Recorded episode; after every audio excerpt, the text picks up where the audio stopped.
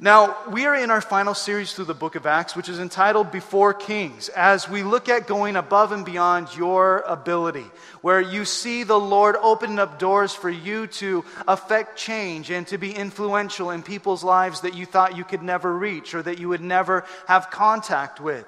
This morning's message is Before Kings. This is part four, but this is part four that is going to be broken into two part series. So, Today and next Sunday is going to be part four, 4.1 this morning, 4.2 uh, next uh, Sunday morning. So we're going to be looking at Acts chapter 25, beginning in verse 1. This is before Kings, point four, or excuse me, part 4.1. And point number one. A lot of points here, but not too many this morning uh, after this. Uh, point number one don't be caught off guard. Now, this is important for us to, uh, I, I think, in our everyday Christian lives, well, actually, scratch think, I know. We need to not be caught off guard by the things that will come our way. So often we're reactionary instead of proactive. We, we react to a situation instead of going into it knowing what we're going to do or called to do or how we're to go about what we're called to do. Uh, let me ask you this question right off the bat. Have you ever noticed that in your own life, how things can come back and visit you time and time again? They'll visit you once and then they'll revisit you again. And then they'll come back around again. Uh, it might be the same situation with the same people, or the same type of situation with different people, the same feelings, uh, or the same spiritual attack in that area of weakness that you may have. then you might have the same condemning thoughts the same regrets because of the same outcome. And then you'll find that things are cyclical, where they come on cycles in your life. And do we find ourselves caught off guard every time that that particular thing comes around? Or are we prepared for it? Or are we ready? Have we purposed in our hearts to not do what we did last time because we regretted what we did last time? How we responded in a particular situation? You know, did I lose my cool when, when that, uh, that particular thing happened? You know, for me, uh, you know, the, yesterday, uh, my daughter accidentally knocked off a, a, lamp off of, our, of our, our side table by our bed, smashed it. And do I respond in the right way or do I respond in the wrong way? You bump your head on the corner of that cabinet door. And you said last time, if I ever bump my head on that corner again, I won't say the things that I said. And then, do you do the same thing? We need to understand that in life, this journey that we're on, we are going to have a lot of familiar situations. A lot of things that we're like, this seems really familiar to me. Did I go through something like this already? And you would probably say, yes, I think I may have. We have to understand this morning that things in our spiritual lives are on a cycle. They, they come and they go, and we are revisited by things that maybe we didn't want to be revisited by. But nonetheless, they come back. And how do we handle those things? What do we know uh, about the Word of God that we can apply in our lives differently this time? And see, by knowing that things will come around again, we can have, uh, we can, with the strength of the Lord, break the cycle, break that cycle, and have a different outcome with no regrets. No condemning thoughts, no feelings of depression, facing our attacks knowing that we have victory through Jesus. Because Satan doesn't stop, he doesn't rest. He stands before the Lord day and night accusing us to him. You see what he did? You see what she did? She did it again. You know, it was way before Britney Spears. Oops, up, I did it again. And it happened again and again. And it doesn't matter who you are or where you're from. It, it, it's just something that we will see oh man, why do I lose my temper in that area? Or why do I think lustful thoughts at that point? Or why do I feel discouraged right here? Or why do I feel depressed and lonely over there? And we'll see that things will come around again and again. Do we get worn out and beat down because, oh man, I just can't do this anymore? You know, this is like the fifth time I've had to experience this. I don't think I can go on anymore. I hope not. I hope that you find the strength in the Lord to raise up as He raises up the standard, as He helps you through any situation. See, on the path to fulfilling what God has called us to do, we will have to overcome many obstacles and face much adversity. But please, people, realize this morning that God will call you to do something that is impossible. What? Yes. For you watching, watching right now, for those of you here at Vision City Church, for those of you that are going to listen to this or watch this later, God will and does call people to do things that are impossible. You're like, well, why is he calling me to do something that's impossible? Well, listen, it's impossible for you to do by yourself. But by God's grace and his empowerment, we will rise to that challenge and find what it says to be true in Romans 8:37 where he says yet in all these things we are more than conquerors through him who loved us. More than conquerors. Not just skate by, not just barely cross the finish line, but you are more than a conqueror. So you, we, so you, we, us, we need to realize that is true.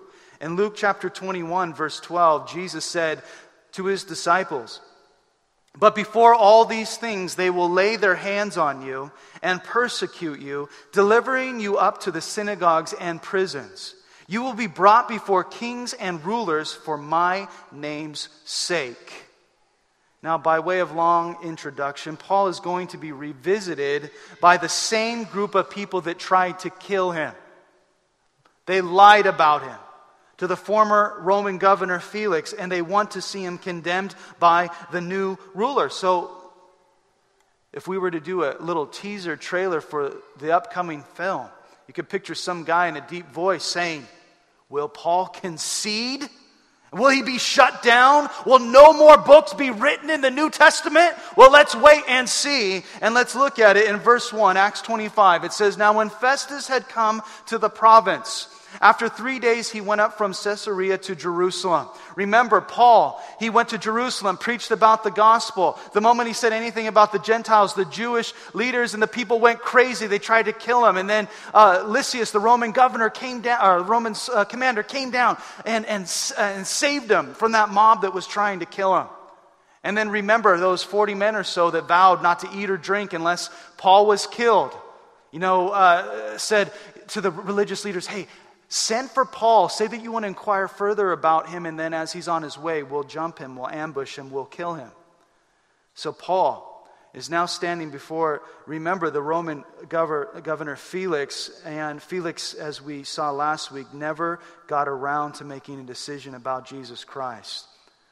And we know that two years now have passed between chapters 24 and 25, which is pretty crazy on the, on the timeline. So Festus is now the governor. He has come to the province. After three days, he went up from Caesarea to Jerusalem. Verse 2. Acts 25. Then the high priest and the chief men of the Jews informed him against Paul, and they petitioned him, saying, or asking rather, a favor against him that he would summon him to Jerusalem while they lay in ambush along the road to kill him. So, again, as I mentioned, two years have gone by between chapters 24 and 25. And I just have to ask the question what happened to the 40 men that two years ago promised, vowed, that they wouldn't eat or drink until Paul was dead? I don't know what may have happened to them.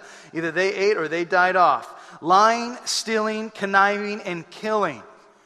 The, these are the marks of the enemies, of all enemies of Christ. So again, they're saying, hey, this ambush tactic didn't work out the first time, so let's do it again.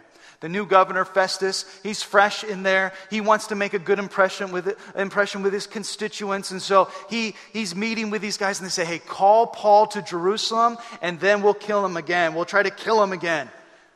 In John 10, verse 10, speaking on the subject of lying, stealing, conniving, and killing being the marks of all enemies of Christ, Jesus said in John 10:10, 10, 10, speaking of Satan, that he does not come except to steal and to kill and to destroy.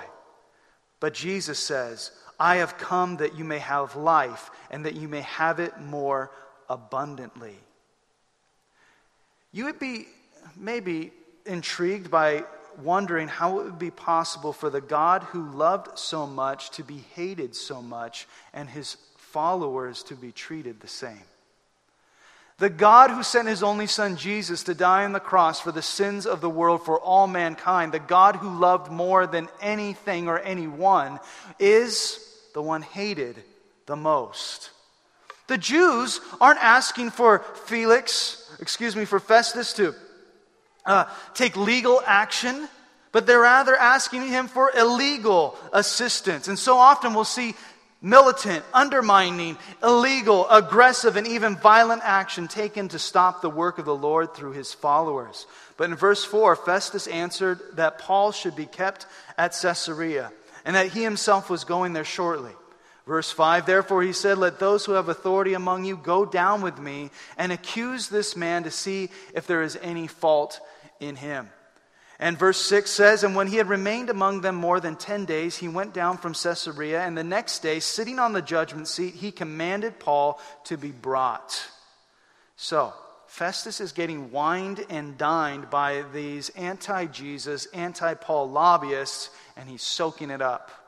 10 days, 11 days, more than 10 days, it says he is hanging there with these religious leaders. Now, it's hard to be a legitimate, honest politician in any century, it appears. With groups and people pressuring you and lobbying you and trying to get what they want, things do not change. In James 4, verse 4, it says, Adulterers and adulteresses, do you not know that friendship with the world is enmity with God? Whoever therefore wants to be a friend of the world makes himself an enemy of God. And for our decision making processes, it would behoove us to understand that you are either going to please God or you're going to please man. And you have people all over the place that are pressuring you to do one thing or the other thing, but there's only one God who has given you his one and only word to show you how to live righteously, how to have self control, and how to not be under the impending judgment of God in the future.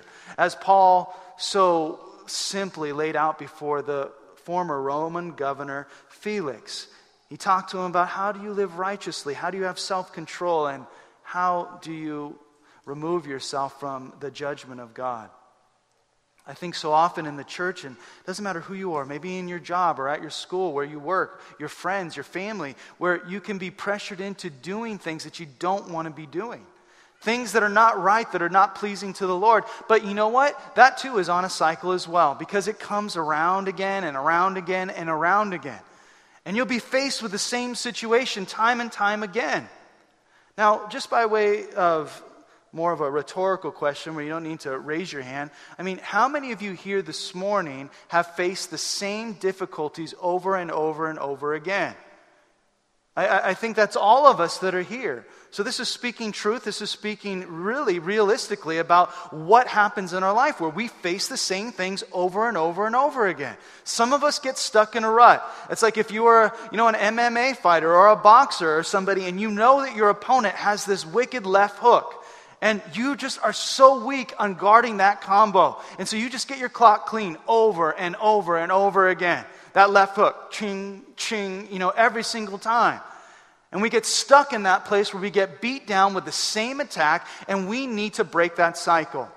Paul is standing before these people that keep accusing him over and over and over again, trying to kill him over and over and over again. He's facing the same discouragement over and over and over again. Just like we face the same things over and over and over again in our own lives. Are we getting better each time around, or are we stuck in the same place each time it comes around? We need to be aware of these things because it happened with the Apostle Paul. It happened with Jesus Christ himself. And it happens with us every single day. So that's why point number one was don't be caught off guard because it's not a matter of if it's going to happen. It's a matter of when is it going to happen. And when it happens, are we ready to fight victoriously? Are we ready to overcome? I hope that we are. And I hope that you find encouragement to do so if you have not yet this morning. In verse 7, it says, When he had come, the Jews had come down from Jerusalem, stood about, and laid many serious complaints against Paul. You might be thinking, man, come on, like get a new routine. Stop saying the same things over and over again. Can you imagine how annoying and how disheartening it would be to have somebody lie about you over and over and over and over again? But it says these lies which they could not prove.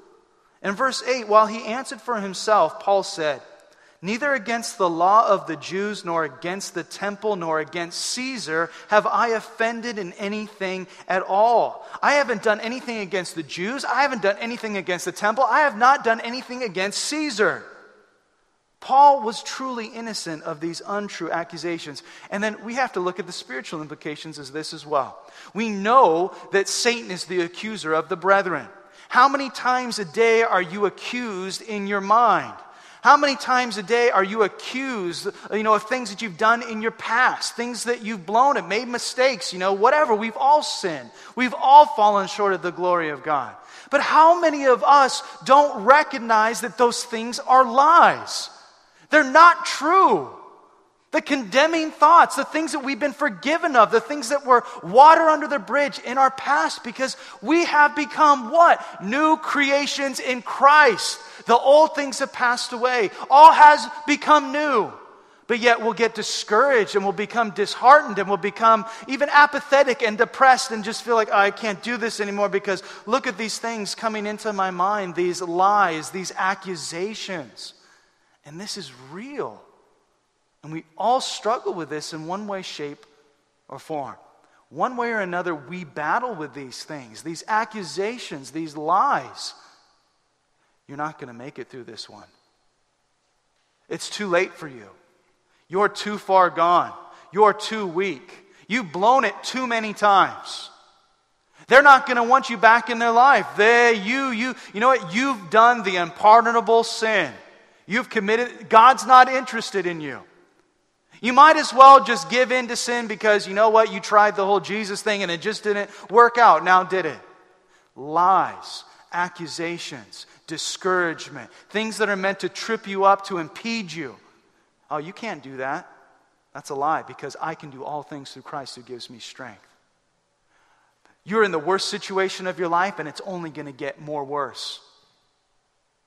Wait a second. The Lord tells me that all things work together for the good for those who love the Lord and are called according to his purpose. Look at you, you're a filthy sinner, rotten, disgusting. How could you? Wait a second. Wait a second. You confess my if I confess my sins to the Lord, he's faithful and just to forgive me and cleanse me from all unrighteousness. The lie and the truth. In a physical context, Paul was dealing with these lies and accusations continuously. People going around spreading rumors about him, lying about him, accusing him.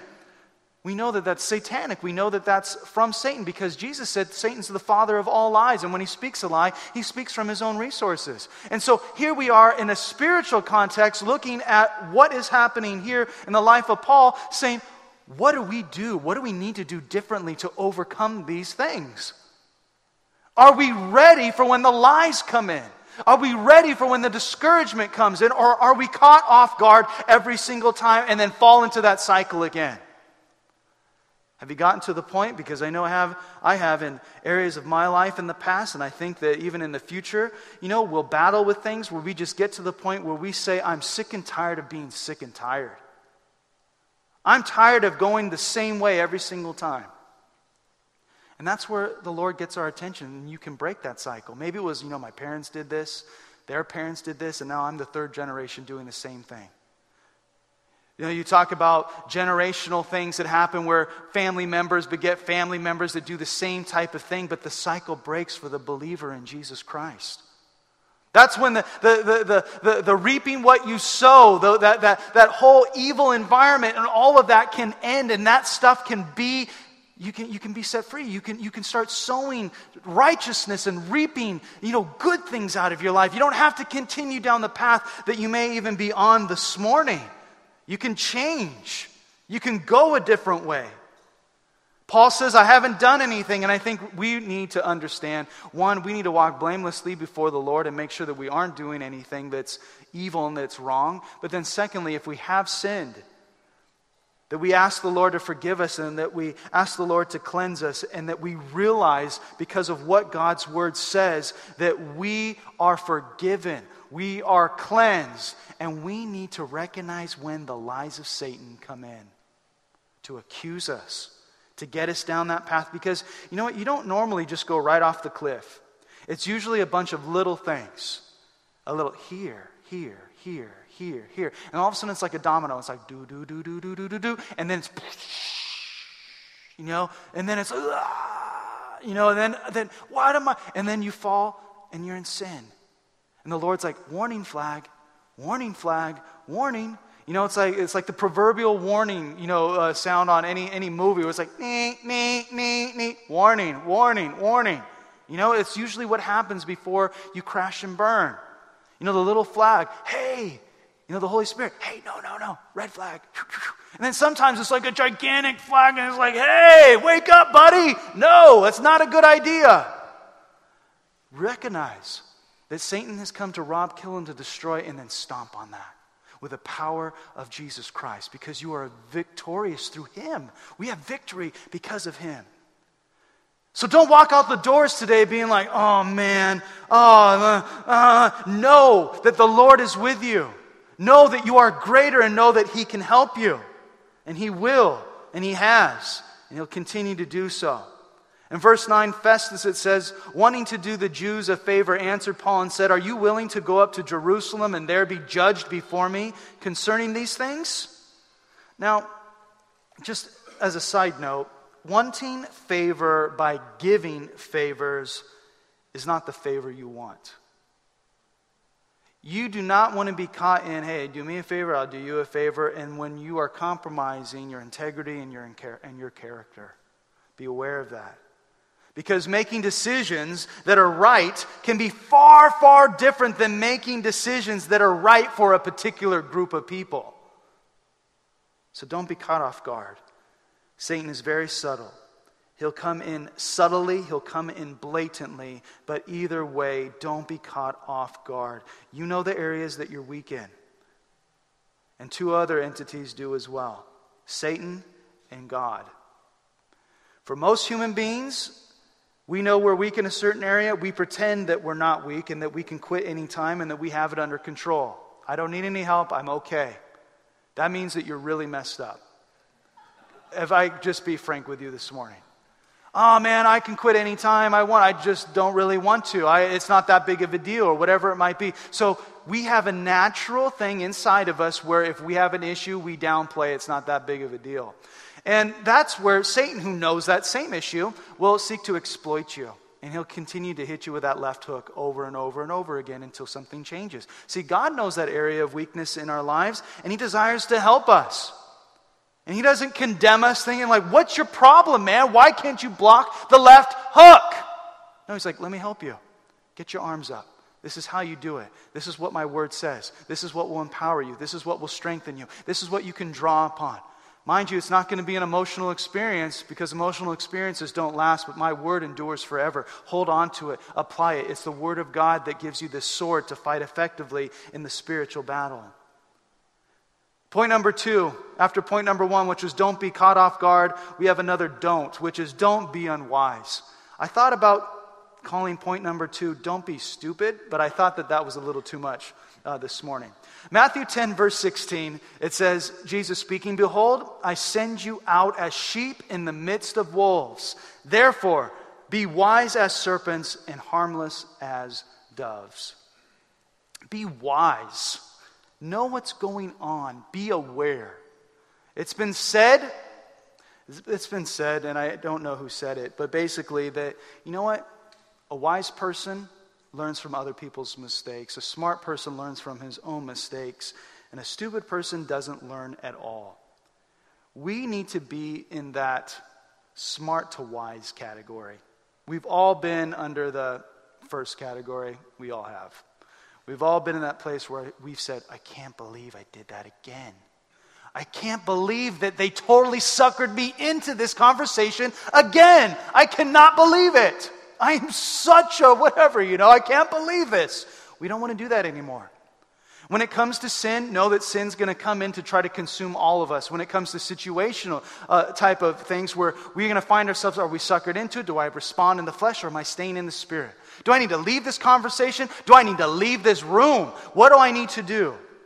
Don't be unwise is point number two. Jesus said, I'm sending you out as sheep in the midst of the wolves, where people are going to want to tear you up. Therefore, be wise as serpents, be cunning, be aware of what's happening. Don't just be like, doop doop doop doop, whatever. You know, you don't want to do that. Be wise. But then it says, be harmless as doves. And I feel like this dichotomy is something that is only accomplished supernaturally. I know for me in my own life, balancing not being taken as or not being taken advantage of with maintaining your spiritual witness is very hard. Where your flesh wants to come out and be like, you know what? Let me tell you something. You know what? Nobody does this to me. You are being such a whatever it might be, and I don't know who you think you are or what you think I am that you can do this. And all of a sudden, you know, I'm losing my witness. I, am I'm, I'm getting into the flesh. When he says, as wise as a serpent, but as harmless as doves, means know what's going on. Pray for that wisdom from God. Have discernment, which comes from the Lord. But don't get in the flesh and start acting in the flesh. Be gentle as a dove so that you might maintain your witness of a loving God who is concerned for the individual that is trying to rip you off. Concern for the individual that is trying to destroy you. And that might be a very strong tension where you just want to be suckered into the, well, you know what? I'll tell you what business this is and blah, blah, blah, or whatever. You know, you need to be in that place where we're not unwise. So I can see what's going on. I get it. I know how the ball bounces. I know how the cookie crumbles, or however metaphor you want to use to be, I understand what's happening here.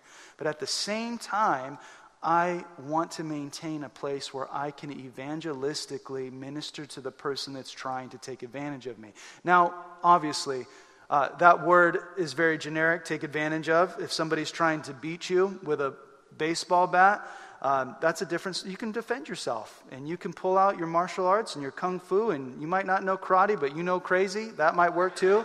Uh, you know, that, that's one thing. But when, in dealing with like conversational type of things and situational things that obviously aren't, da- uh, you know, where you're in danger for your life. Um, we need to be in a place where, hey, I know what's going on. I'm praying for wisdom. As one of, you know, uh, my mentors said, wisdom is the chiefest thing. We pray for that all the time. You know, and, and we, we, we, we know what's going on, but we're gentle as doves. So don't be unwise. Paul wasn't unwise in dealing with the Roman governor. He wasn't unwise in dealing with his accusers. So in verse 10, we'll see this played out. Paul said, I stand at Caesar's judgment seat, where I ought to be judged. To the Jews I have done no wrong, as you very well know. Verse 11, for if I am an offender or have committed anything deserving of death, I do not object to dying. But if there is nothing in these things of which these men accuse me, no one can deliver me to them. I appeal to Caesar. Caesar appellate, the, the two words that any Roman citizen could utter when he felt that he was getting a raw deal in the local court system. I appeal to Caesar. You guys are trying to take advantage of me. You're trying to, to, you know, send me off to Jerusalem so that they can ambush me and kill me. You know, Festus is more interest, interested in, in doing favors for his, his people that are influential in his, in his jurisdiction. I am not going to do this. No doubt Paul was tired of being a political pawn of the Roman governors, first Felix and now Festus. In verse 12, then Festus, when he had conferred with the council, answered, You have appealed to Caesar? To Caesar you shall go. Paul knew his rights, he knew what was going on. There's nothing wrong with Americans knowing their rights. It's nothing wrong with understanding the legalities of things that happen in our country and how you can best protect yourself and know how to keep yourself safe. Paul was that man. Not to be unwise. Don't be unwise in your business dealings. Don't be unwise in your social settings. Know what's going on. Do not play with the fire. You will get burned. Watch out. Be, be gentle as a dove, but be as cunning as a serpent. Back in Acts chapter 21, verse 13, Paul, when he had mentioned to his, his, his, family of believers that he was on his way, man, I feel called to go to Jerusalem. This is where I'm going. He says, in verse 13 of Acts 21, Paul says, What do you mean by weeping and breaking my heart?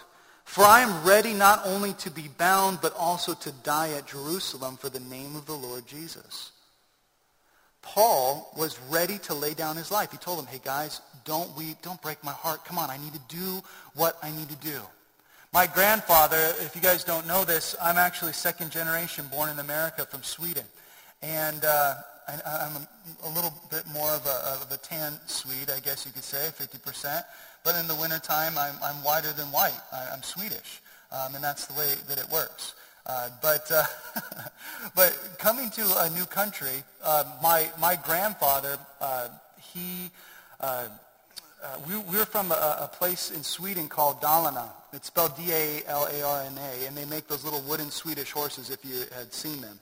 But growing up, I heard this a million times because he used to tell my mom this a million times. He used to say, you got to do what you got to do. You just do what you got to do, and you take care of it. And that was something that I grew up with, where you just do what you have to do. Stop making excuses. Stop, you know, saying, well, this happened and these other variables and all this kind of thing. No, just do what you need to do. Take care of it. See, Paul was a very wise man. And he was a very courageous man, but he was not an unwise man. He wasn't being reckless with his life. Man, I'm just ready to go and die and whatever. Well, no, he was very wise. He was very courageous. He was very bold. But he knew that he was to do what he was called to do. Sometimes, in the name of courage, we can do some pretty unwise things. Paul was not reckless with his life, though he said he was ready to lay it down for the sake of Jesus. I think if you can choose which hill to die on, how about pick the last one? Some people recklessly expose themselves to danger. That's not wise. I know as I walk across the 405 that the Lord's going to protect me. You know, like, come on, man. Don't be ridiculous. This isn't to say that God doesn't call us to do, to, uh, to do dangerous things or difficult things, but rather it's an acknowledgement of the need to have some good old common sense. I think if more people had that today, we'd be better off. Know your rights, be smart about what's going on. So, point number one, again, don't be caught off guard. Point number two is don't be unwise, be aware. In verse 13, after some days, it says, King Agrippa and Bernice came to Caesarea to greet Festus. Now, by way of historical background, this King Agrippa is Herod Agrippa II. His great grandfather, Herod, was the same Herod that ordered all of the children under two years of age to be killed during the time of Jesus' birth. Because remember, he was threatened by this king, this Messiah. So that was his grandfather. So Herod Agrippa, that is with Bernice in verse 13, his grandfather killed all the young children. His great uncle was the one that had John beheaded in prison. His father ordered the death of James. His wife was Bernice, who was also his sister. And Bernice was Drusilla's sister, who was the wife of Felix. So we see quite the mixed up family affair here. And some people will read things in the Bible and be like, how can the Bible like say these things in it? And how can they have all these terrible things that happen in it? And, you know, how is this good? Well, it's not good. And if I might just add something as a little, you know, side note, not everything that is described in the Bible is prescribed by the Bible. Okay? So not everything that's described is prescribed. But nonetheless, this is a historical, uh, historically accurate document, and we read it with knowledge of the surrounding circumstances. And so, verse 14 when they had been there many days, Festus laid Paul's case before the king. This is Agrippa the second, saying, There is a certain man left prisoner by Felix, about whom the chief priests and the elders of the Jews informed me when I was in Jerusalem, asking for a judgment against him. To them I answered, verse 16, it is not the custom of the Romans to deliver any man to destruction before the accused meets the accusers face to face and has opportunity to answer for himself concerning the charge against him. It was customary for, you know, under Roman law for the accused to face his accusers. Therefore, verse 17, when they had come together without any delay, the next day I sat on the judgment seat and commanded the man to be brought in. And this is what Festus is telling King Agrippa the second. When the accusers stood up, they brought no accusation against him of such things as I supposed. But, verse 19, had some questions against him about their own religion and about a certain Jesus who had died, whom Paul affirmed to be alive. right there. Jesus died, and has rose again. He's risen again. Isn't that the issue even today? Isn't that pretty interesting? Jesus. He's talking about some guy named Jesus who died and he rose again. And if you're looking for a great book on that, Lee Strobel has written a great book. You can check that out as well. Verse 20 And because I was uncertain of such questions, I asked whether he was willing to go to Jerusalem and there be judged concerning these matters. But when Paul appealed to be reserved for the decision of Augustus, I commanded him to be kept till I could send him to Caesar. Then Agrippa said to Festus, I also would like to hear the man for myself. Tomorrow, he said, you shall hear him. So the next day, when Agrippa and Bernice had come with great pomp and had entered the auditorium with the commanders and the prominent men of the city, at Festus' command, Paul was brought in. Uh, no doubt, Festus was dressed in his, ro- his, crimson Roman robe. You can picture that in your mind. Um, in that particular setting, there were the legionnaires. Maybe you've wondered, what is a legionnaire? Well, they're the tallest of the Romans. Um, and they were the special elite guards in their fancy uniforms there. The who's who from the society was there, as in any king's court. And this may have been taken place, uh, it even taken place in the arena there in Caesarea, where you can see it even today, which is pretty cool. And if we ever make it to Jerusalem, and to Israel, which I hope we can, pray that we can as a church, we'll go to that very place. And then there were King, and, uh, King Agrippa and Bernice in their royal robes with great pomp. They came in, pompous.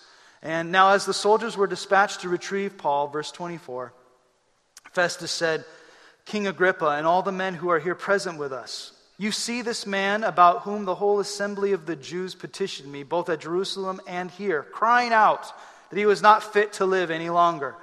But when I found out that he had committed nothing deserving of death, and that he himself had appealed to Augustus, I decided to send him.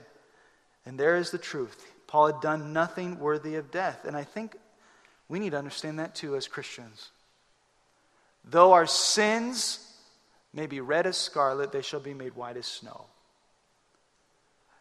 The accuser, you deserve to die, you're going to die, you're going to pay the price for all your sins, you're going to hell. Listen, Jesus came to seek and to save that which was lost. We've been forgiven, we've been cleansed. And so when the lies of the enemy come in, recognize what the truth is. There's nothing worthy of death because Jesus already died on the cross. He already paid the price for us. We are free, we are forgiven. And as we conclude in the last two verses this morning, he says, I have nothing certain to write my Lord concerning him. Festus tells King Agrippa, I don't know what to write to Caesar. Therefore, I have brought him out before you, and especially before you, King Agrippa, so that after examination has taken place, I may have something to write. For it seems to me unreasonable to send a prisoner and not to specify the charges against him. And so next week we'll see before Kings 4.2, as we will see point three, which will be don't be ashamed, and point number four, which is don't underachieve, as we continue our series before Kings in the book of Acts.